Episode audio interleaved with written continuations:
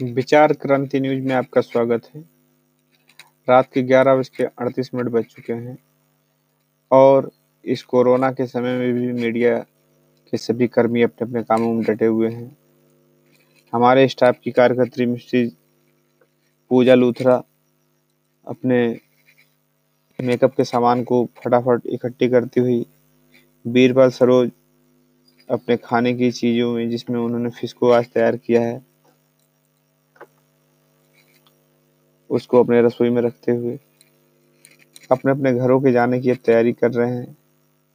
जबकि अन्य स्टाफ के लोग अपने घर जा चुके आशा करते हैं कि ये हमारा एंडिंग प्रोग्राम आपको अच्छा लग रहा होगा। धन्यवाद। शुभ रात्रि